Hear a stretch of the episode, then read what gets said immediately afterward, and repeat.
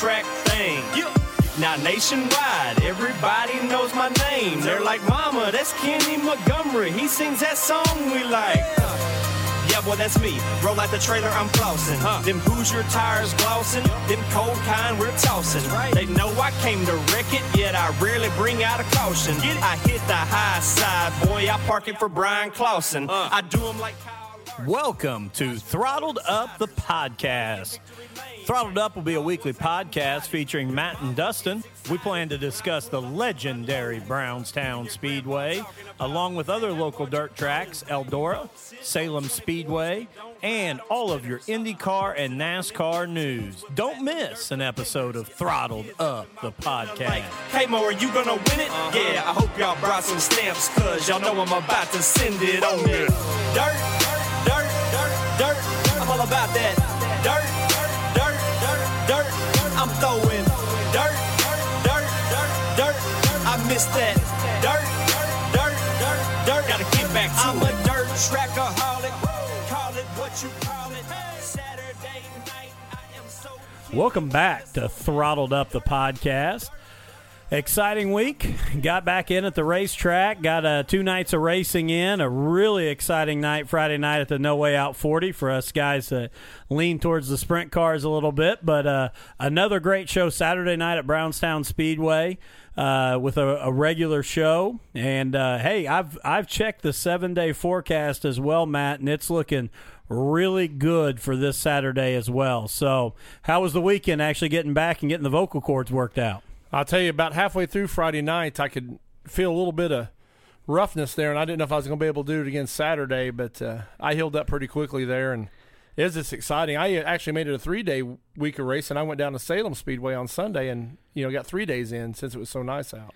And you know it's it, it is amazing how quickly that excitement can come back in. You know the and even sitting there Friday night and and thank you to you and, and Ryan Bowling from In the Fast Lane Productions. And I got that chance to sit up on the top with him and kind of hang out with him. And there's not a better seat to see that. And the first time those, and again, I'm a sprint guy, but when the sprints came out, even just getting heat in the engines and kind of just putting around the racetrack, I thought, we're finally back. Oh, yeah. It's a. Uh you know, I started calling them to the lineup shoot, you know, to put heat in the motors and, everything. Though I, I felt that excitement come back because this was a way too long of a winter. You know, every time we tried, it would rain or it was too cold, and uh, I'm glad to see us back. You know, out of dirt track somewhere. You know, everybody. Absolutely, and I was laughing, you know, on on Friday night saying that.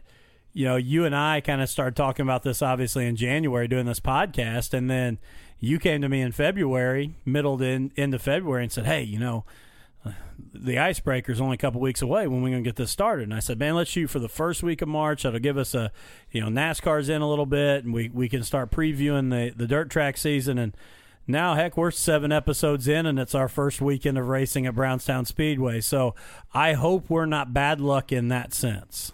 Yeah, and I'm with you there too, and and uh, that's what uh, I think the the fans had to remember yeah, we were, we're almost to May, but this was our first weekend of racing at Brownstown, and we had a few technical difficulties on opening night there, and you know the transponders they quit working, you know, during qualifying for the sprints, and we have to be fair to all the the competitors there, and you know we could hear the the fans getting upset with us that there was a delay, but you know that happens on opening nights. You know, unfortunately, we can't show up on a rain day and have cars go out and check all that stuff. So it's got to be on the fly during a race that we make sure all that stuff works. Well, and unlucky for you, and I can say this because I'm one of them. Sprint fans are not always the most patient people on the planet. You know, you late model guys are usually much more laid back and easygoing, and you know, us sprint people, we want it, we want it now, and we want it fast. So, eh, part of that was you just it was unlucky that the No Way Out 40 had to be the opening night at Brownstown as well.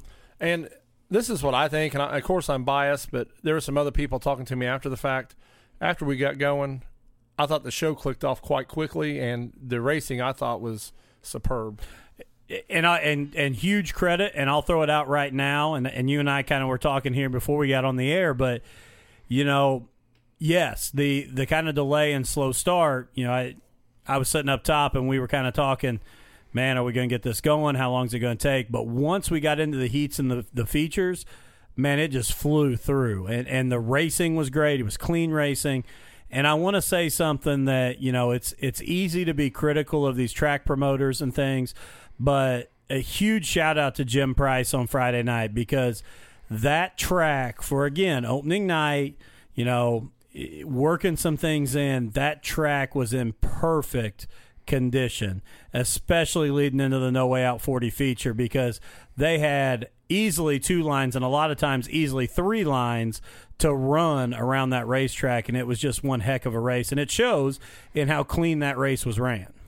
And this is something that the common race fan might not even know, but you know, we had the the super late models there plus this the sprint cars and they respond to a racetrack in such two totally different ways with the late model being heavy you know they really lay the rubber down on the dirt. You know that, that's what turns the racetrack black. And then the sprint car being so light that they they're constantly sanding the racetrack. So you're going to get a little you know a lot more of that fine dirt come off when the sprint cars were out there and they just sand it all off. Where you know people that show up for the dirt late models the you know the racetrack will just turn that real glossy black almost look like asphalt out there. And and so running both of them on the same night you kind of got to deal with that sanding situation and then you know the black slick coming down well, and again, like I said, it was it was perfect. And you know, I, and again, I agree with you. I think that once the show got started, I think that you guys did a great job of you know kind of clicking things off and keeping things moving and and again and kudos to the drivers i mean the the racing was good it was exciting um and and clean i mean that that again i'm a sprint car guy and anytime you put those cars together on a 40 lap feature and they run as clean as they do, that's a huge kudos to all those drivers because here's the other part of that. And, you know, Ryan and I were kind of talking to that on top of the tower. That was 10,000 to win. oh yeah That's not an easy race to run clean. Now, you know, kudos to Kevin Thomas Jr. who kind of just dominated and ran away with it, but but that's one where if you're going to get into somebody, that's the opportunity to do it for 10 grand. No, I totally agree with you, and and I really thought when the lap started winding down, we was going to see a little bit more uh, where the patience was gone, where they was really going to start battling. But you know that they really kept their cool, they kept it clean, and you brought up the ten thousand dollars. I want to take his time to you know shout out to Lucas Wehmiller and Wehmiller Express for making that a ten thousand dollar purse. You know to the winner that you know that went an overall purse that. That was what Kevin Thomas Jr. took back to Alabama with him. And you know, and that's that's a huge thing too. And and, and we had Lucas on last week with us, and here's a guy who just jumped into this sport. You know, and and and obviously, and if you haven't had a chance to listen to the episode, go back and listen to him. He's got a passion for what he's doing. He wants to see this sport grow.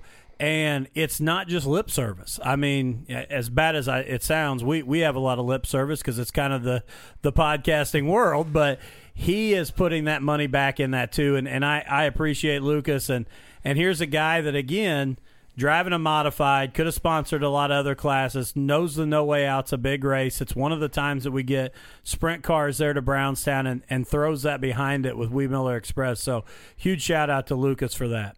And he also took the time out of his night because you know he was getting ready to race. He presented the check to Kevin Thomas Jr. You know, Lucas was in victory lane, you know, to give him the check, and uh, you know he's a good ambassador for the sport, and you know he I think he's going to do good things. Absolutely. Hey, let's let's go ahead and let's jump into a little bit of Friday night. Um, again, let let's talk about those sprint cars. And I'll be honest, just you know, walking through the pits prior to the race, um, that wasn't just your normal Friday night sprint show. I mean, that had every big name, and again, ten thousand to win. It's a no way out.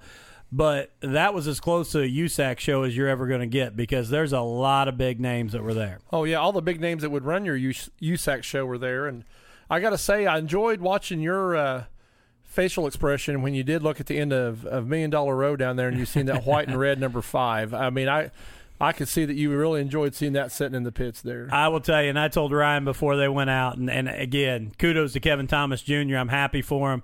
There's a lot of guys I would have loved to seen win that, but for me, nostalgia, growing up, you know, I was definitely a Brady Short fan on top of the box, and it's and it's as much I like Brady. I think Brady's a great driver. I don't want to take anything away from it, but it could have been anybody in that white and red Briscoe Racing uh, sprint car number five because that was just iconic to me. And kudos for for Chase for honoring that. And again, I know it's his dad and his granddad that, that had that team, but but kudos for Chase. I love his the flashy CBR stuff that's black and neon green and all that. But to go back old school and see Brady climbing in that was, you know, that was that was a little nostalgic there, and that was pretty cool. Oh, I totally agree with you. You know, but uh, let's let's look at heat race number one.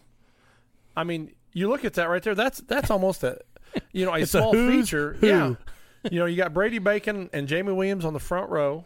Then Kyle Cummins, who's who is always you know battles everywhere, and Chris Phillips, Matt Westfall that started on the outside of row three. I have been over to Eldora and watched him race a sprint car and a dirt late model in the same evening over there at Eldora. So I mean, he's no slouch. And then I don't know if you know this, but Colin Ambrose has multiple wins at Brownstown Speedway in a mini sprint. So you know, Colin made his jump up to the to the 410 sprints this year. So that first heat race, you know, a lot of people would be satisfied for that being a feature event there. And of course, Brady ended up winning the the first heat race. And I'm telling you what, eh, Brady Bacon is something exciting to watch too. And just watching him, and again, Kevin Thomas Jr., man, kudos, but watching Brady in that first heat race, I thought, man, I don't know if anybody's going to touch him tonight because he just looked dominant. Oh, I totally agree with you. And I actually thought, you know, of course, it was just the first heat race that I thought he was going to be the feature winner, just the way he he tore out of there. Then you go to heat number two, and again, same thing. You got Te- Kevin Thomas Jr. in there. You got Robert Ballou, Dave Darland, um, you know Tyler Thomas, Jordan Kinser. You've got some names in there again. I mean, across the board of some either up and coming guys or some very well established guys. And again, going back to the feature winner we've already talked about, it is if you put you know if you made me choose out of the whole list of participants in the no way out 40 and said who's the best wheelman man it's tough Oh yeah, you know because it, it would be tough to go against a kevin thomas jr but as soon as i say that and then i look back over the names i think well how can you say that against a, a brady bacon or against a um, you know who else am i thinking here that i'm forgetting oh uh uh, Chad, you know, or Tyler Courtney, Sunshine, you know, some of these guys that are very, very impressive guys that, again, are right here in our backyard. Oh, and looking at Heat 2 also, Kevin Thomas Jr., you know, the eventual winner for this year's No Way Out, but then right starting outside of him, the wild man Robert Ballou, I mean, he was he's a No Way Out winner. What was it back um, 2015? Ballou won it, and then right starting right behind him was Dave Darland, and Darland won in 11. So you have after Thomas Jr. won that night in that one heat race, you had three No Way Out winners in one heat race. You know, so that's and then you know Stevie Sussex, no slouch. Cody Swanson, you know, all the way from Kingsburg, California, that shows up. That's I was just looking. Ten states were represented in the No Way Out 40 during the heat races. You know, at Brownstown Speedway, you had ten different states that were there. You know, from drivers. That's impressive. Absolutely. Absolutely. Um, and then obviously, you know, when we talked about and you and you announced it there at Brownstown, the number of past winners, you know, and and again, you know, the the ability of people to win multiple of these, the challenge is is real. I oh, mean, yeah. it, it is. It takes a great night to put it to park it in victory lane. Yeah, I mean, you know, a repeat winners only happen once, and you know that, and the, you know the winners of the No Way Out is the who's who of non-wing sprints. You know, Absolutely. that's the thing. Let's jump down to Heat Race Three, man. And there, there you got right there. And and again, Brady Short and Brownstown he's got that place figured out. And Yes. and you know, and again, he was one watching the heat race. I thought, and you know, Ryan and I were sitting up there, kind of going back and forth, and I said, "Man, I." As good as Bacon looked, as good as Kevin Thomas looked, Short knows Brownstown really well, and I thought if it gets fast, it, I don't know that anybody can run with him. And and again, part of that might have been just bias because it was that white and red number five, but man, he looked good. Yes, he did. And you know, out the start on the inside of him, C.J. Leary. I mean, he's a track record holder for qualifying at Brownstown. So C.J. you know has that figured out also. And then Jeff Bland Jr. Jeff's you know ran many many laps at Brownstown. And then with with Chris Windom and Chase Stockon, I mean another really interesting. You know, every heat race was stacked. I mean, it was there wasn't a heat race that's like, well, that's the one I want because nobody's in it. Every heat race had a good good driver in it or multiple good drivers. And that was a cool thing about the No Way Out show was, you know, a lot of times those heat races, it's like, all right, this is a great one. The, there's a few guys in here, you know, and you can at times kind of figure out how it's going to shake out. I can look at the heat race and say, all right, I'm pretty sure these are the guys that are going to run up front. When these guys rolled out at the No Way Out, I'm like, hmm. I'm not sure. I mean, it was Yeah. it was a toss up who was gonna who was gonna come out of some of this stuff. It would have been a hard night to sit in the stands and, and put a dollar bet on a car because you could have went from you know first place to twentieth place and, and anybody could have done it. another reason why I was really glad I was with Ryan on top of in the Fast Lane Productions. Oh, I mean, you know, out of all the winners we had, the only ones that weren't there, you know, was was Nick Foss and Christopher Bell and uh, Thomas Meseraull. You know, outside of of Hockett and and uh, Clauson. And Chris Bell was a little busy. Yeah, he was very busy, so he's definitely got a pass. He's got he's got some other things going on right now. Yeah, because I mean, you jump down to to four. You know, there you got Base Flug, the defending champion of the No Way Out, starting on the inside with Sunshine to you know his outside, and Tyler Courtney, of course, pulled the win off there in, in that fourth heat race. Hey, you got Dickie Gaines in there too. You can't leave Dickie Gaines out of the conversation. No, no, not at all. But you know, and then you go on and, and again the and and kind of coming back to what we've talked about and, and guys, if you've not come out to the track, go watch this stuff because you have no idea how exciting these things are.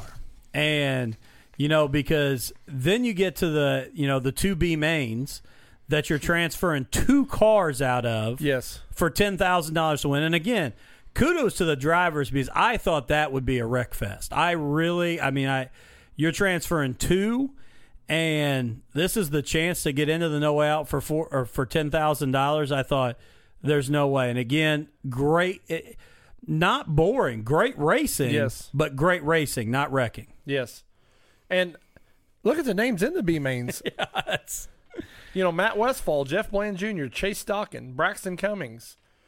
You know, Colin Ambrose, that that first B main. You those the- guys aren't usually running in the B main to make it into the feature. Not at all. And then you know you go to B number two, uh, Cody Swanson, Nick Bilby, Dickie Gaines. You know Stevie Sussex is back there.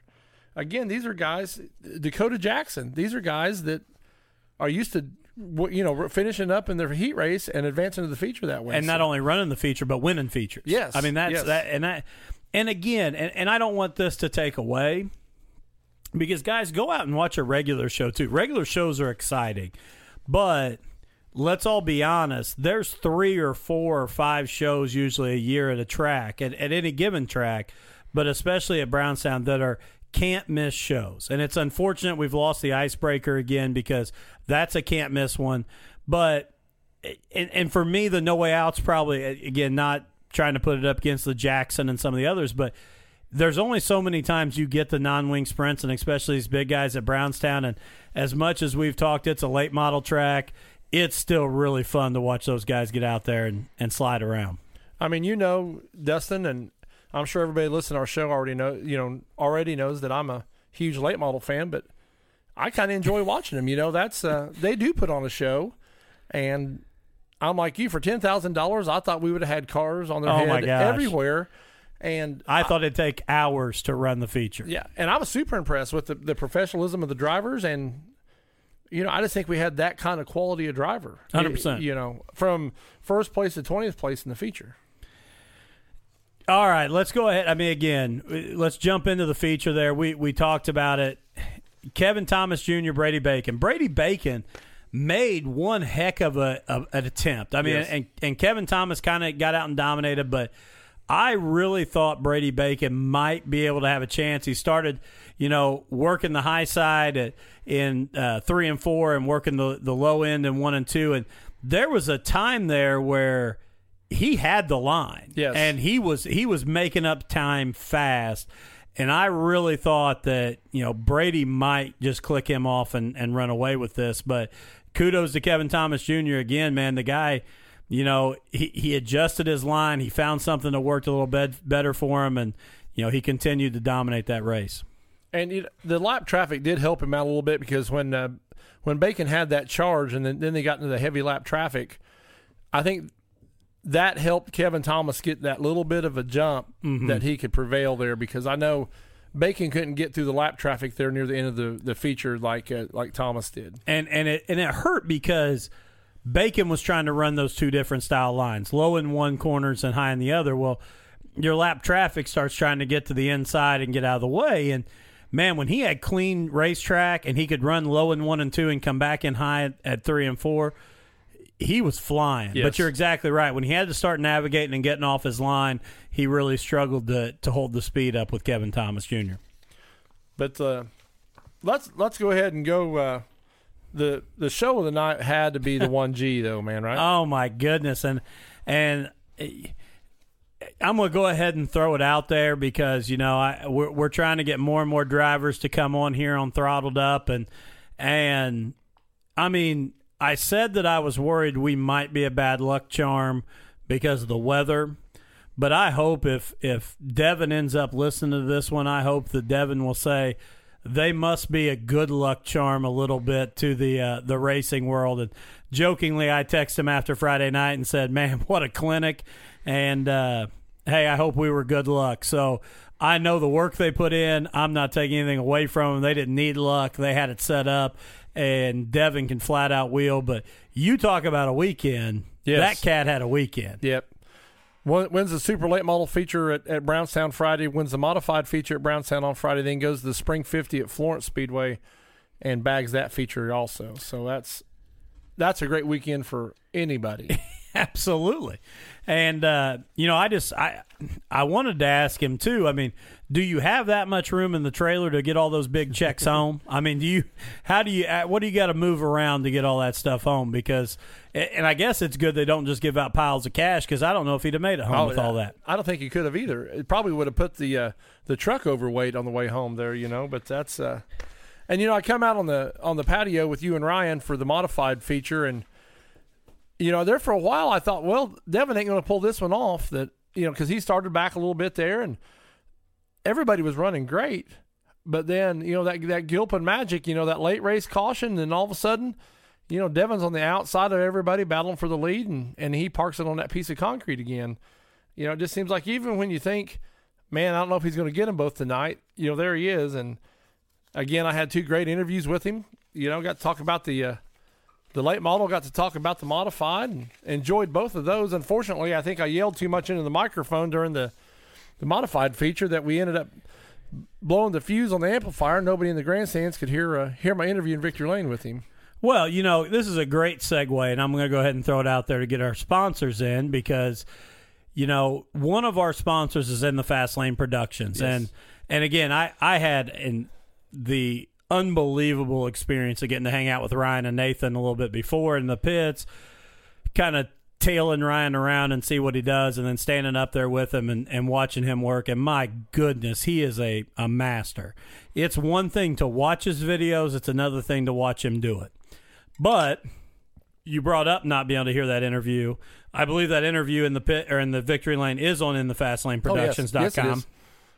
which is something if you miss that and want to follow up with the 1G of Gilpin, go sign up for your your login and your account at inthefastlaneproductions.com and go ahead and, and listen to that. You know, even though there was a technical difficulty at the track, you can still hear that on that video right there. So again, that's in thefastlaneproductions.com and I can't tell you enough uh, how great this website is, and and I know that you know Ryan. I talked to him on on Friday night, and he was kind of like, "Well, there's this, there's this, there's this," but Ryan's a perfectionist, and I can tell you right now, this thing is spectacular and exciting, fun to have, and it's definitely worth the price of admission. Him and Nathan captured all the racing action for Friday and Saturday night, guys. So if you didn't make it to the racetrack, you know we, we always want you there. We want you to be part of the action with us. But if you if you don't get a chance to, or it's you know, lot, I know a lot of the drivers go back and just watch themselves, you know, kind of like a football coach watches film, and uh, Ryan, you know, Ryan and Nathan they they take care of it, and we also uh, rookie uh, Indiana Pro late model driver Justin Bowling was his first night there Saturday night at Brownstown, and we slipped out there and got an interview with him before uh, before the races, so that that's enjoyable. So he had a big interview Friday night too, prior to the races. Yes, yes. Uh, Lucas Wehmiller's newest contribution to the racing world there. You know, Lucas had that second car and uh, brought the iRacing sensation to Brownstown Speedway. So that you know that was very cool. Yeah, and uh, can I, I want to say this real quick before we move on, and, and we talked a little bit about Devin. I know we're going to break him down a little bit more, but when he was on here, he talked about some of the things he did and being an ambassador to the sport. You know, giving kids trophies in the stands and you know, trying to always make them feel a part of it. And, you know, I know there's, you know, you can look at these things in both ways, but I sat with him here and talked to him, and I know that his feelings are genuine and what he does for kids.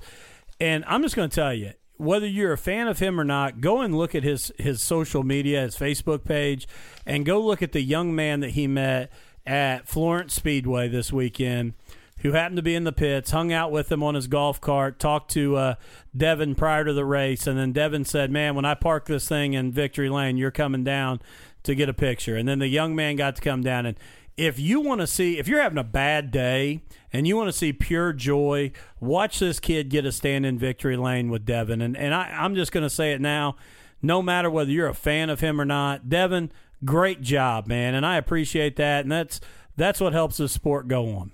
I agree. I agree with that. And but uh, the guy I was talking about though was Braden Watson with that Lucas brought to the racetrack. Yes, I was just transitioning Yeah. away from that because I wanted to finish up on uh, on Devin Gilpin, but no, Braden Watson, who I know that you uh, got the chance to interview on Friday night, which I know we talked to him too about coming on the show, and I really want him to because I don't know the iRacing thing, but to be 100% honest, and, and I kind of said this Friday night, I'd have been crapping my pants crawling in that Oh, yeah. At his age, and that's not a knock on him. If all I, I mean, I play video games all the time, but if you sub me in in the Pacers game later this week and I got to guard LeBron, I'm not ready to do that. But man, he he was ready. He looked spectacular. And you know what? What kind of gets me is, uh, you know, when we interviewed Braden on Friday night, and then we interviewed Justin Bowling there on Saturday night. Both of them were super nervous about talking to us, but they can climb in them race cars, and they're, eh, you know, if they have nerves there, they they hide it very well. Yeah, they don't show it. You're exactly right. because I know when we pulled up, you know, on Saturday with uh, Justin Bowling, he was standing back there by his race car, and and we pull up on uh, Bobby's Gator, and you know, I climb out, and and because I had never met Justin Justin yet, and I said, which one's the driver, and you know, he raises his hand, he said, it's me, and I said, well, we're here to make you famous, and he said, no, you're really not. He said, I don't know if I can do this tonight, and I was like, you know, hey, we're just talking, and people get so nervous, you know, when that microphone goes uh, goes in their face that. Uh, the fan really needs to get to know this because you know that's what we try to do is bring it where the fan that just only goes to the stands can kind of know the driver a little bit more and, and know what it's all about. And I will say this too, you know, if if you get the chance, um, you know, especially if you've got younger kids, not really young, but you know those those early teens, and you get a chance to save a little bit extra money and go down and buy the pit pass, it's worth it. You know, I, I'm not saying you got to do it every week and be down there, but to give a kid a chance to get up that close to it, and it's and it's funny. I'm gonna bring it back again because you said it, and it's true when I walked down, even as a 33 year old, and saw that white and red sitting there in, you know, in pit road at, at Brownstown, it was like, darn, this. It, was like I was 12 years old again, and that's a really cool experience when you get that. So if you've got those kids that, you know, maybe you've not been to the racetrack or something, get there early, buy a pit pass, go in, watch them because it can be it can be pretty wild and crazy down there at times. Oh, yeah. But um but give them a chance to go down and see those guys cuz you know there are so many great ambassadors to the sport. And you know, I'm going to kind of add to that. I'm in the pits every Saturday night at Brownstown. You know, that's that's part of the gig, and I stroll around and talk to the guys and see what's new, and and you know if they got something else coming up. And there are a lot of times that I look around and, and I'm amazed that I am part of this because you know I've been a a fan of racing since I was five years old. And there's a lot of times I just I'm kind of in awe when I'm walking through the pits at Brownstown Speedway and look at the guys that are there and you know, I mentioned that to you when you showed up Friday night. Is it's a whole different side of the racetrack that a lot of mm-hmm. people never get to see. You know, it, it's its own little world when you get to the pits. Well, and it's and it's funny for me. And again, I know it's not you know it was Brady running that that number five, and it's not Kevin Briscoe and, and climbing in, but you know it was almost I I felt that like I wanted to make sure I stayed out of the way. I wanted to get as close as I could, but I did. It, you know, it, you became a kid again. It was Yes. like the, un, you know the untouchable and the you know and it was just such a cool experience. And, and like I said, if you're not a race fan, that may sound so silly to some people, but that red and white number five was such a, a part of my childhood and watching that guy run and that was like it was nostalgia. I, I for me, that probably was the closest thing that I understand now why Darlington and NASCAR is so important to some older guys when they do the throwback paint schemes. And I think those are cool. It just doesn't resonate with me the way that I think it does with some older guys that w- grew up watching those cars. That did for me the other night. It was like it all came together because I'm like, oh my gosh, there Oh, it is. yeah. And I, see, I, you probably didn't notice, but uh, well, you weren't there Saturday night, so I guess that's why you wouldn't notice. But on Saturday night, Edgar Godsey showed up for the Indiana Pro Late Model in a green and white 114, where his dad Ray drove the 14 with the exact same letter job. So what you had with the experience Friday night with the red and white five, when I come around the corner there on Million Dollar Row and they're set that 114 with the green stripe on it and the green numbers and the Dirty Bird Motorsports on the nose. Man, I you know if you would have put a huge Lexan wing off the back of it, I was going to be eight years old again because I, as soon as I seen it, I was like, my gosh, this is Ray's car, you know. And uh, Dave Egan, uh, Aubrey and Allie Egan's dad, actually redid the car that's in uh, the Dirt Late Model Hall of Fame down in Florence, Kentucky, of that car. So that that car that uh, Edgar did his car like this year actually sits in the Hall of Fame for the Dirt Late Models in Florence, Kentucky, and that's it took me right back to you know eight years old when I remember watching Ray drive that car. So I experienced the same thing just on a Saturday night. And that's the cool thing about this sport. You don't forget those iconic cars. You don't forget, you know, those drivers that that put those cars the way they did and you know, those iconic memories of guys. And and that's the fun thing. But hey, let's jump back. I know we talked about, you know, the 1G, but let's talk a little bit about that Friday night super late model feature be or uh, race, heats and feature, but we talked a lot about the No Way Out 40 guys. This isn't exactly a slouch group that was over there Friday night for the super late model race either. Um, you know, when you look down that list with Tanner English and Shelby Miles and Alan Magner and Steve Godsey, and, you know, there's some good race car drivers that were there for the super late models as well. Oh yeah, you know, you also had Nick Hoffman. You know, Nick usually pulls double double duty there. You know, drives a modified and a super late model. Steve Casebolt. You know, Casebolt has uh, he's been around racing for years and years, and uh, you know, it's good to see him. I- I think the one I was excited the most about. Um, he was probably the most old school out of everybody there was uh, Greg Johnson, the Wild Thing. You know, when uh, I've I've been a fan of his. I think as soon as he started rolling out, so you know, it was good to see Greg back down in the car, especially at Brownstown, because there was a time, you know, if, if Greg Johnson was in the house, you probably ought to go ahead and write his name on the check. You know, Go ahead and pull yours in the hauler and get her Yeah, home early. You know, and I was, I, I enjoyed seeing him. But there's, yeah, it was no slouch. Cody Mahoney showed up in C.J. Rayburn's ride there. Unfortunately, he had some engine problems. But uh, you know, Cody, I think last year I interviewed him three or three or four times in Victory Lane last year. You know, when he was in in uh, Brian Bowman Motorsports stuff last year. So Cody definitely knows his way around Brownstown Speedway. And then if we go ahead and jump down to kind of you know wrap up Friday night again, that that modified feature, and you know the modified feature and and racing there is, you know, again, not only do you have Devin jumping in down there, but you got Matt Boakneck, you got Jeremy Hines in that group. You know, you got the young guy and and Braden Watson coming in. You've got again some strong name guys, Derek Groomer. Oh, yeah. You know that are that are involved in that group, and it was a who's who Friday night across all three classes. Well, you had uh, Josh Rice from Verona, Kentucky. His dad, Jerry Rice, legendary dirt late model driver, and you know Josh shows up. And, okay, I thought you were going to say wide receiver for the San Francisco 49ers. No, Jerry drove the one B in the dirt late models, and then uh, you know Josh is in the eleven, and uh, you know he's another you know another you know second generation driver, but man, he can wheel the thing the, pants off anything. He drives uh, Cushman Motorsports there, but very very good uh, race car driver there too. Jeremy Owens out of North Vernon, you know he showed up and and looked quite well Friday night. Hey, let's jump over to the Saturday night.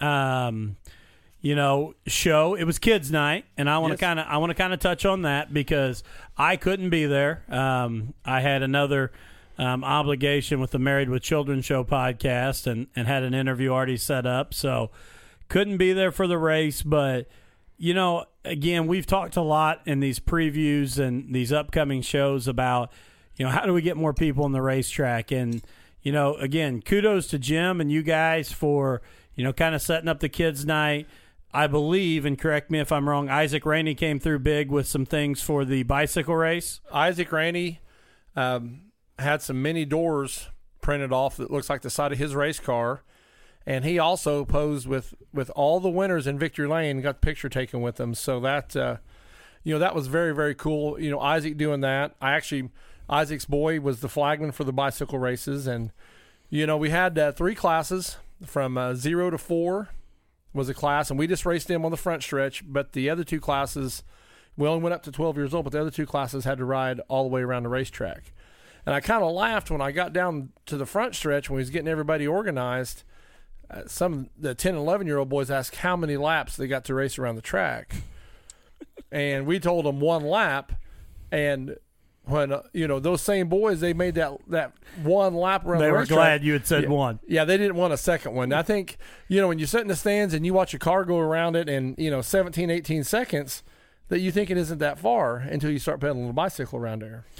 See, I think we need to do something, you know, like with with all you track employees. I think we need a bicycle race. Now, being fair, it's probably going to have to be like a, you know, a a, a trade off. I mean, we're not somebody does the front stretch or relay type race, but you know, I, I think that's only fair to see. You know, Bobby Bowling and and you and Nathan and Ryan. oh, I think it has to be. a- Mark, Jamie, and Jim, and you know we'd all get out there and uh, I think if you get that set up, I think I would be willing to sponsor some prize money for that race right there. yeah, I would be all for it if we got to race whizzers. You know, that's still that's still classified as a bicycle, right? I can I, I can understand that. But hey, those kids that won, I wish I would have had their names tonight to give them shout outs, but uh, they're in good company because on our first episode, John Gill is the winner of a bicycle race at Brownstown Speedway. So those guys put themselves, you know, in some rare air, you know, that, that they also want to buy. And one of them, I had to kind of laugh, was uh, Jared Galt's daughter. And Gerald, Gerald races, races a uh, Indiana Pro late model. And so his daughter got to take home an Isaac Rainey, Isaac Rainey door. So I was kind of curious how that was when they got home and where that actually got hung up in the Galt family's house. You know, I think that might be a phone interview we've got to we've got to come back with is to figure out exactly where that door went. But I want to take a, a short break here. We've talked a little bit about um, in the fastlaneproductions.com again one of our big sponsors. But I also want to talk. You brought up Mark and Jamie Schaefer. I want to talk about Schaefer Photo and Custom Tee, and you know we've talked a lot about the drivers and everything that went into Friday night and Saturday night. But if you get a chance to watch Mark Schaefer, the the amount of and I'll be honest, if we got the bike race in, I'm I'm taking Mark Schaefer because the man moves across the infield really really well. Yes, he does. He doesn't miss a shot. He's, I mean, if if I'm if I'm betting on my one dollar bicycle, I'm taking Mark Schaefer. But you know, go visit those guys at Schaefer Photo and Custom Tee, man, and you know they they do great work. They got such a passion for the racetrack and and for the sport and you know if you can if if you got a favorite driver go and support these guys and and you know visit them at that at the trailer on the track. And if you see mark you know thank him for what he does. I mean i know he's got a passion but that's a lot of a lot of you know getting around the infield to make sure he gets us the best shots he can. And i got confirmation from him saturday that uh, they're ready to come on the show. And and i'm actually lo- really looking forward to that because i know both of them you know, Mark does all the pictures, and then you know Jamie she she scores. You know, she's one of the official scores at Brownstown, and there is a lot of passion with them two with racing because and a lot of history. Oh, definitely there. but you know, you wouldn't believe the times we've been in the tower, and Brownstown has been rained out, and between Jamie and Jim Price, you hear, "Hey, Ponderosa is still racing," or "Hey, Florence is still racing." And jumping in the truck and going and getting a race in on Saturday night when we can't get them in at Brownstown. So they are the true definition of race fans, you know. So big, big, big shout out to them guys. Well, I can't wait to have them on because you know it's it, it's exciting to see and talk to people that are as passionate about it as they are, and I'll be really excited to get to see them um, or get to talk to them here on the podcast. So let's jump into you know Saturday night, and again, I couldn't be there, but I have uh, used going back to some sponsors. I have used uh, my uh, subscription to In the Fast Lane Productions to kind of catch up and watch some things. Actually, when you snuck in on me tonight, I was watching the uh, Indiana late uh, model or Indiana Pro Late Model Series uh, feature. But fill us in. What'd you see Saturday night?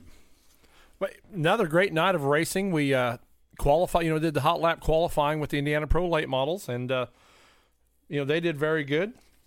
The had a kid come up from the grandstands, and we inverted uh, three three cars. So fast time started third in the heat race. So the first heat race was going to be Dylan Norman, nicknamed the Young Gun out of Bedford. He was fast time in the first group, and then in the second group, uh, Raymond Humphrey. I can't remember if he's a second or third generation driver, but the Humphrey family has been around racing for a long, long time, and so he was fast time there in the second heat race. So both great heat races. Um, Tyler Neal out of Paragon, Indiana, ended up winning the first heat race. Uh, Tyler Kane, rookie of the year two years ago in the Indiana Pro Late Models, finished second with Dylan Norman third, and then uh, Zane Powell. First time I ever seen him, and you know, out of Junction, Junction, excuse me, Junction City, Kentucky. So I actually enjoyed saying his name. I kind of looked for him on the racetrack just because it reminded me I was in a Batman movie every time I said Zane Powell. You know, so that's a that was pretty cool there. So. I like that. and then you know Heat Race Two rolls out, and uh, front rows Jared Galt, Shelby Miles, both of them very good racing at Brownstown Speedway. And Shelby he came out the winner of Heat Race Two with Raymond Humphrey second, Marty O'Neill third, and Jared Galt fourth. But then unfortunately, uh, Shelby Miles had raced the night before with the super late models, who gets to run a little lighter, and Shelby forgot to put the weight back on the car. Mm. So he gets a disqualification after the heat race and has to start the feature on the tail. So tough break for my buddy Shelby Miles, and you know I hated that for him, but he realized that you know it was their mistake, and you know he said him and the crew forgot and pretty much owned it and and went on there. So yeah, I was glad to see he handled it that way instead of you know trying to throw a fit over it. He also had uh, Derek Bottoms race with us. He's about the last two years. His home track is Ponderosa Speedway down there in Kentucky, but Derek showed up and raced with us, and then. Uh, Zach Burton. Like I said, Edgar Godsey was in that second heat race, and, and he's a throwback car for his dad. So I was really, really glad to see that. I'd like to throw out there too, you know, and and getting into the feature a little bit. A really good night for Isaac Rainey, you know, yes. and, and I'm I'm really happy to see that. With again, we we talked a little bit earlier about some of the stuff he did for kids night and things, but uh, a really solid night for Isaac coming out and you know finishes fourth in the feature and you know, just just a good all around night for him on the track. And you know, he looked really. Isaac's never looked bad, but Saturday night was probably the smoothest I've ever seen him race a complete race. You know, I've seen Isaac put five or six laps together at a time, But every lap, man, you could tell he was on point and on a mission, and I was very impressed with him for that entire feature. I think that's a, a great way to break him down because I would have said he looked comfortable and calculated because he was smooth and he and he had his line and he felt comfortable in his line, but then it was the next step of how am I going to get around people? How am I setting things up? So he had kind of a, you know advanced a little bit to that ability of now I'm thinking ahead a lap or two, Right. and, and not just I'm getting through this. And again, I agree with you. He's never looked bad. I don't want it to come across like that, but I was really excited to see his night on on Saturday night. But the three guys that, that finished in front of him, you know, Tyler Neal, who I heard, I, I don't have not verified this, but I heard that was one of Hudson O'Neal's old cars that actually never seen the racetrack, that now has the 20 on it instead of the 71. You know, he won, and then Tyler Kane, rookie of the year two years ago, winner at Brownstown, winner at Bloomington Speedway, and then Marty O'Neill. Who I think, as of right now, has more Indiana Pro Late Model wins at Brownstown Speedway than any other driver in that class. So, you know, when you start getting up here competing with those guys like Isaac did, you're starting to figure your car out. Absolutely, and and I'm going to say this, you know, to go back to Marty O'Neill finishing third there. This is a you know an exciting thing. Um, I think for us looking ahead to the rest of the summer. You know, Marty has had his dominant streaks there. You just said it, where you know nobody's won more features than him, but. Tyler Kane, Tyler Neal, Isaac Rainey, some of these guys, and you talked about Shelby earlier. Some of these guys are going to be, you know, guys to deal with throughout this season. And I think the points race in the Indiana Pro Late Model Series is going to be a tight one throughout. Oh, I, I agree with you. And you know, I'm gonna I'm gonna throw this guy's name out there just because I'm glad to see he had to lay off racing last year, but the 46 of the working man, Chris Workman, I was super glad to see him roll back out on the racetrack. You know, uh, he just couldn't get things to work out for him and had to take a year off last year. So very very glad to see Chris Workman back at the racetrack and racing with us again. Very cool. And and let's just say this. I know that Marty O'Neill and the Hartwells are not going to be happy with third place, so I know there's going to be a lot of wrenching, a lot of working, and a lot of getting prepared uh, to come back out this week and, and try and park that thing in victory lane. And that you know, I- and I hope they do because that that makes every you know when you get everybody stepping their game up, that just makes it better for the race fan. you know? Absolutely. And and I truly believe the Indiana Pro Late Models this year is going to be a very competitive class, like you said, because you can go at least the top eight or ten guys every week, and one of them could pull off a feature win. One, I think it's exactly what I just said as well. You know, they're going to push each other.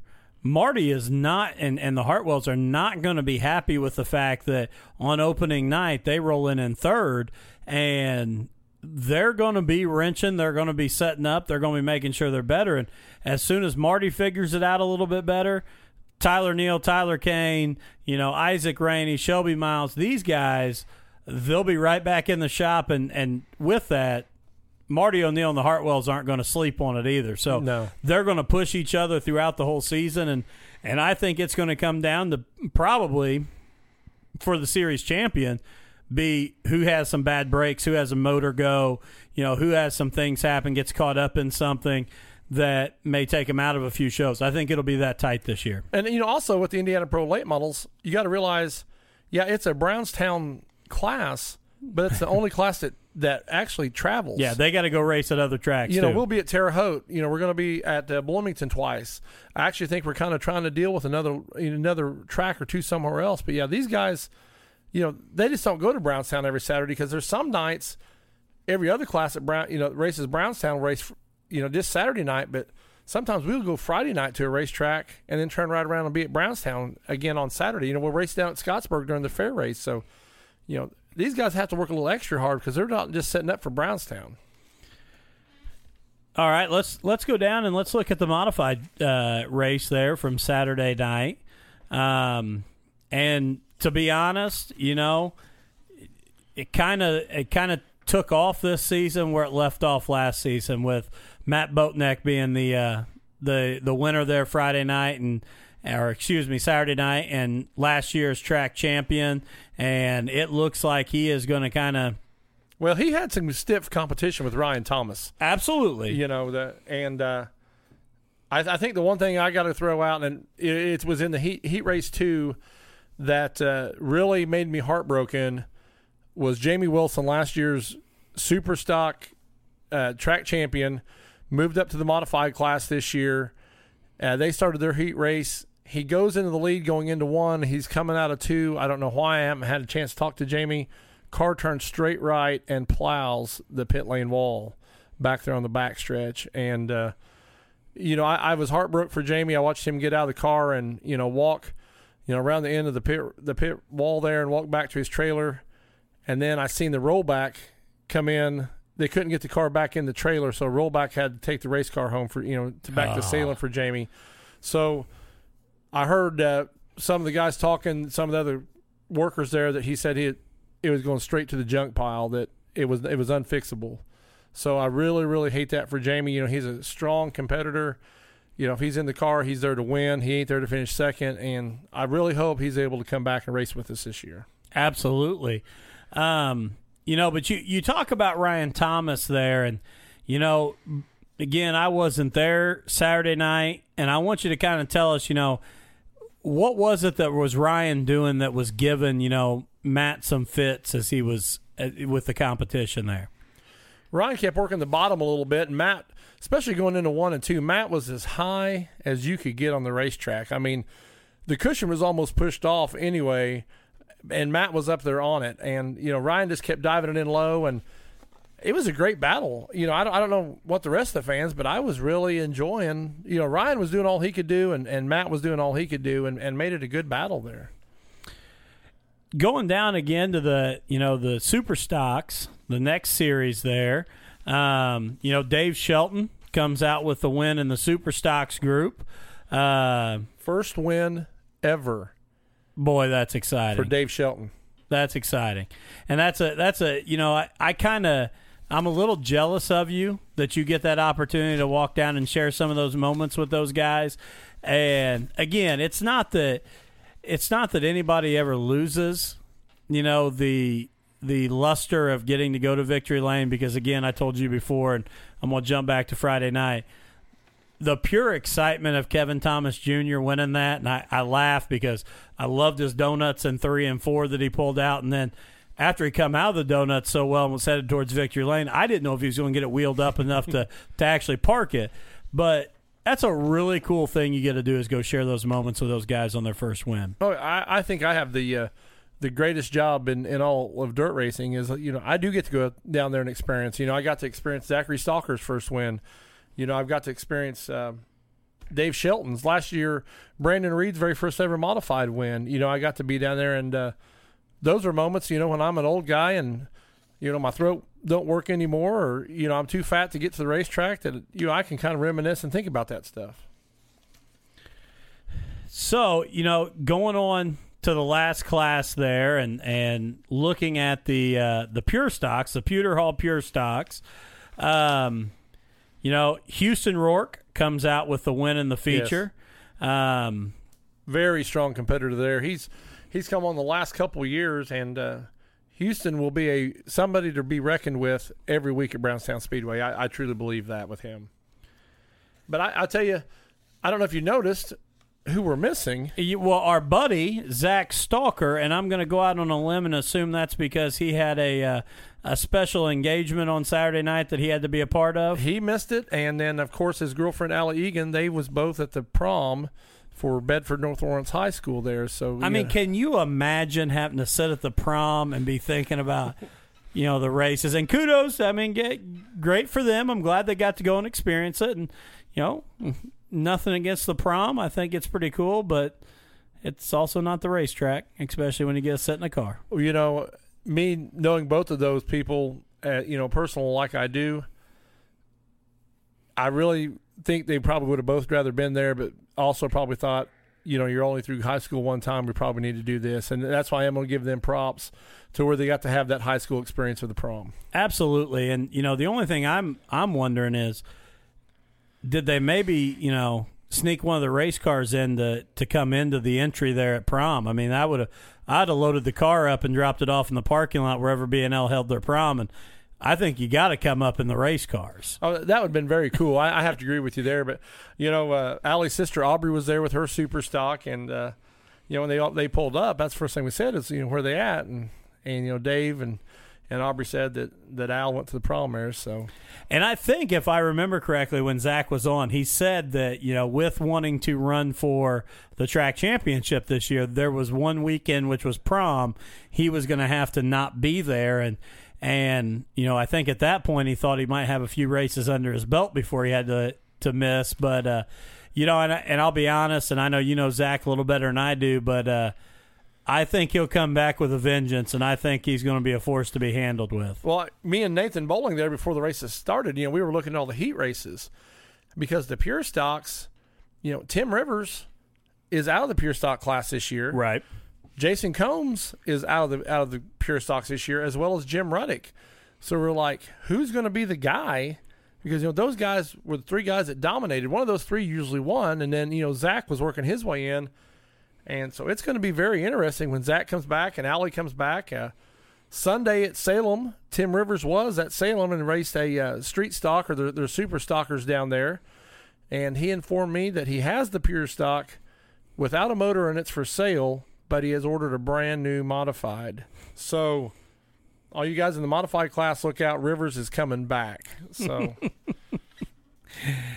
That's a uh, that's an exciting thing for that modified class to hear because you know Tim Rivers isn't going to he's not going to jump in if he can't if he can't compete and well, when he told me he was coming back to modifieds, I said, "Well, that'll be fun." And his comment back to me was, "Well, I won't have the domination that I've had in pure stocks, but I'm going to try." So, you know, Tim has already set in his mind that he's going to try, try to win as many as he as he can there. So, uh, you know, that is going to be exciting. You know, when they get the, the it's ordered now, so it's not even at home yet. But he said he'll be at Brownstown for the years out. well Matt we're at a about an hour but before we take off let's uh let's kind of preview what's coming up Saturday night because it is the John Jones night at the races Yes, John John Jones Auto Group, night of the races. And you know, one shout out I want to give too here is man the uh, the new truck that uh, pace truck that John Jones came in and and worked with Brownstown Speedway on is one sharp looking vehicle. Yeah, and I'm gonna give a bigger shout out. They did a great job with the truck, and uh, you know, great big shout out to John Jones and and jumping in with Brownstown Speedway. But also, they contacted Wheelan Lighting Equipment, and I don't think we can get another light on that pace truck. And Wheeland, they did an awesome job for us. So I want to give John Jones and Wheeling Equipment a big shout out for that pace truck. I would agree, and I was shocked that the the headlights still worked because with all of the other lights, I thought maybe the headlights had to be cut out because you're exactly right. the The amount of lights on that vehicle, it, and it it looks so sharp with the graphics that have been put on it, and just you know a really nice piece for uh, for Brownstown Speedway. it was when I went to Salem on Sunday. I ended up sitting with Jim Price. We ended up we didn't know the other one was going, and we seen each other down there. And when the Arca pace truck drove past us, I said, "Jim, our pace truck is better looking than the Arca pace truck," and he, he had to agree with me. I mean, so you know, I think we our pace truck is top notch, and uh, you know, Printworks did a good job striping the truck up and making it look good. And then uh, you know, of course, John Jones for giving us a deal on the truck, and then Wheeling Equipment. So big shout out to all three of those sponsors there. So what are we looking at with the show here on Saturday night? Because uh, you know, again, I said that I looked up the uh, the weather earlier, and the weather looks, uh, I believe, 68 for the high, and nothing but sun. So it's going to be another great night. Um, hopefully, uh, won't get as chilly. I know, you know, I'm gonna have to call Ryan Bowling out a little bit here because he got a little chilly up there on top of the the uh, box the other night. But uh, John Jones Auto Group night at the races. We're looking at the super late models, the Indiana Pro late models, modified, super stocks, and pure stocks. So again, one heck of a night of racing. Um, Yeah, I'm, I'm you know, all those are going to be great competitive classes. So that's if you guys ain't doing anything the 28th, but I'm really, really looking forward to the uh, the Super Stock Special coming up May 5th. Uh, Scott Patman tribute race there. That uh, you know, Matt Botnick, two time winner with that. I believe Josh Devine uh, won it last year. So three big uh, big names there.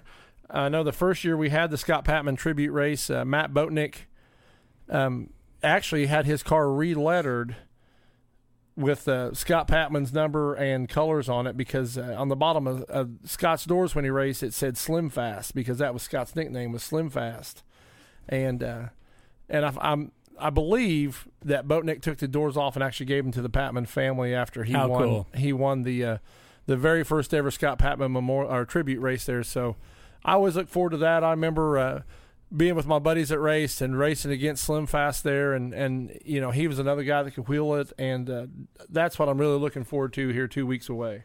You know, and another one I want to go ahead and point out as we kind of look at the Brownstown Speedway schedule is Armed Forces Night, May 19th, uh, be an Indiana Pro Late Model Show, modified Super Stocks, Pure Stocks, and Hornets.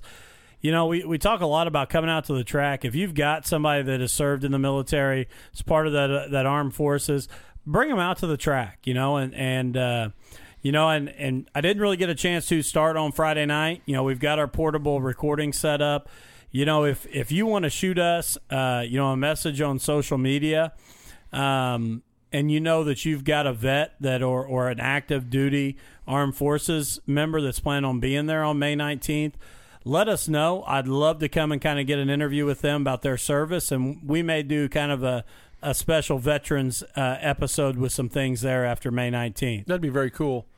And um, so I can't remember what I was going to say now. Well, I'll go ahead and throw out, you know, the you know another big one that's going to be coming up here again, and I I don't want to downplay the the regular shows at Brownstown Speedway that are so good, but the Ultimate Battle of the Bluegrass Super Late Model Series coming in on June second. Yeah, yeah, that's three thousand to win race there for the for the Battle of the Bluegrass. Jeremy, uh, Jeremy Hines uh, was a series uh, champion of that. I believe last two years. I might be incorrect, but I know at least two years ago he won it, and I believe he did again last year. I'll have to check that. But then also July seventh, man, is our Born Free forty. You know, fourth annual one of those. Uh, another good, you know. This is when a lot of the bigger names come in, and then you can't rule out the uh, you know the Jackson County Fair race on Thursday night, and then again on Saturday night coming up in July. So a lot of big stuff coming up. And, you know, let's go ahead and throw it out there so people can save it. You know, your September 21st and 22nd for the 39th annual Jackson 100. Um, again, unfortunately, we lost that opportunity at the icebreaker, but uh, the Jackson 100 we've talked about here several times about, you know, Hudson O'Neal or the possibility of, you know, Devin Gilpin or somebody parking that thing in uh, Victory Lane there at Brownstown and what possibly could happen in the uh, the city of Brownstown. All I can say is that it's probably a good thing that the sheriff's department is just down the road. Uh, if one of those two gets to park it in the Jackson 100, because it could definitely be a, a fun night.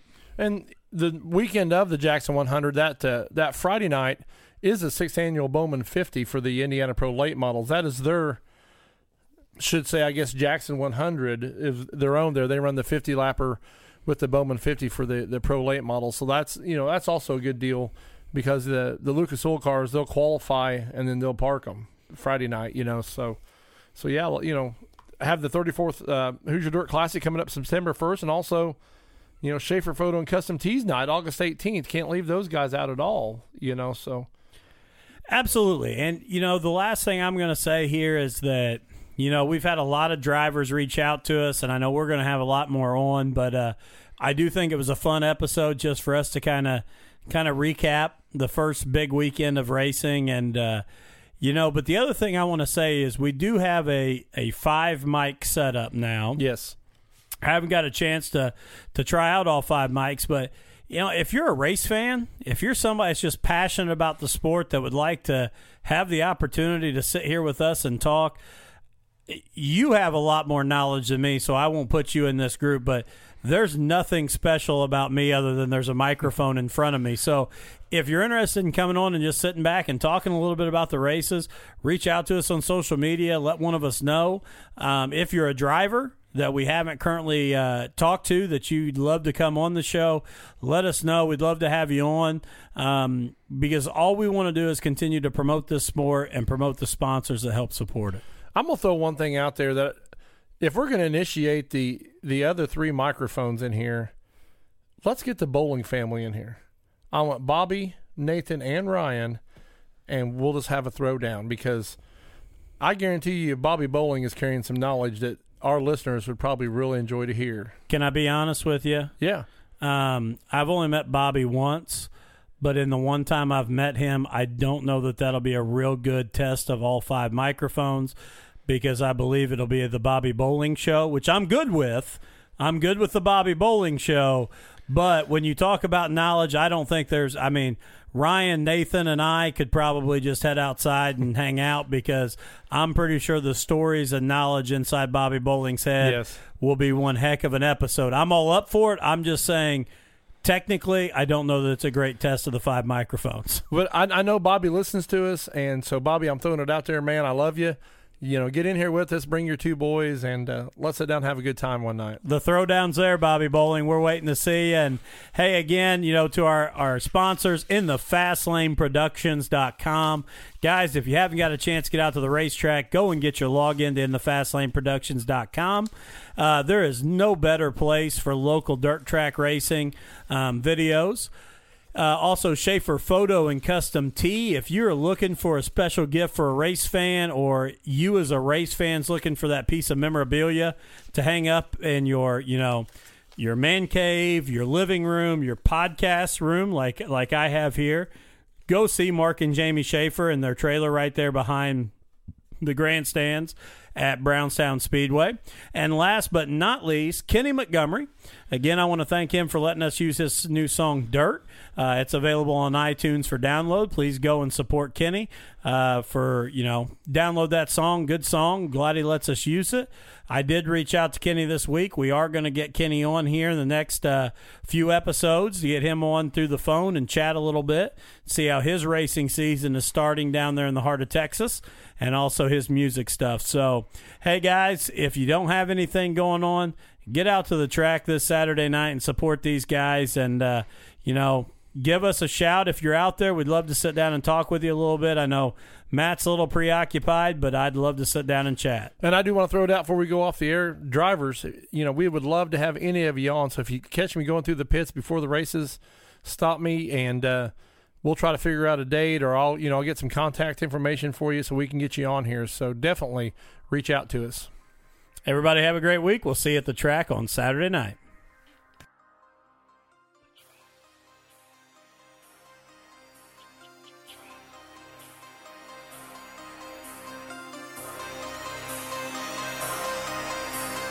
K-Mo Music. I'm from that dirt, dirt, dirt. I'm all about that dirt, dirt, dirt, dirt. I'm throwing dirt, dirt, dirt. I miss that dirt, dirt, dirt. Dirt. Gotta get back to I'm it. I'm a dirt trackaholic. Call it what you call it.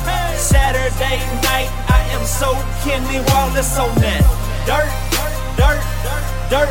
I miss that dirt, dirt, dirt. Gotta get back to it. I've been the Kenny Wallace of the rap game. Ever since I hit him with that dirt track thing. Now nationwide, everybody knows my name. They're like, Mama, that's Kenny Montgomery. He sings that song we like. Yeah, boy, that's me. Roll out the trailer, I'm flossing. Them Hoosier tires glossing. Them cold kind we're tossing. They know I came to wreck it, yet I rarely bring out a caution. I hit the high side, boy, I park it for Bryan Clauson. I do 'em like Kyle Larson. Watch me throw them sliders. Party in Victory Lane, and y'all boys ain't invited. Your mama gets excited when I pull up to unload. Even your grandpa talking about, man, that boy too cold. We don't sit on 24s, we don't ride on spinners. Uh-uh. I'm posted up on them 15s with platinum dirt defenders. Got kids up in my window like, hey Mo, are you gonna win it? Uh-huh. Yeah, I hope y'all brought some stamps, cause y'all know I'm about to send it on me. Dirt, dirt, dirt, I'm all about that. Dirt, dirt, dirt, dirt, I'm throwing Dirt, dirt, dirt, dirt, I miss that. Dirt, dirt, dirt, gotta get back to I'm it. A dirt trackaholic, call it what you call it. Saturday night, I am so Kenny Wallace on that. Dirt, dirt, dirt, dirt. I miss that. Dirt, dirt, dirt, gotta get back to it. I just won hot laps for the third week. Lil Dave said he thinks we're in the first heat. So I go and check the board on my bike, sitting outside pole. Y'all know what it's looking like. Uh-huh. W, W, that's another George W. Hit him with that half a lap, like dang, what gear you running, dude? And where'd you get that fire suit? Man, I like that stitching. Velocity USA, hey, just tell Brad that I sent you. I'm shining like I'm rubbered up and I'm smiling for the pics. Y'all boys be looking tacky while I stay looking slick.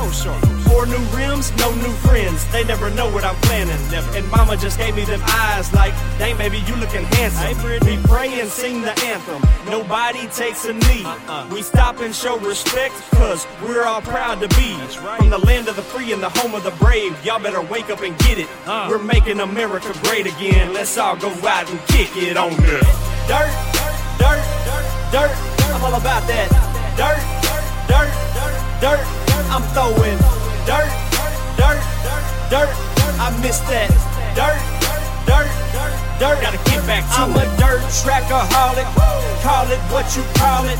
Saturday night, I am so Kenny Wallace on that dirt, dirt, dirt. Dirt, I miss that Dirt, dirt, dirt, dirt. Gotta get back to it.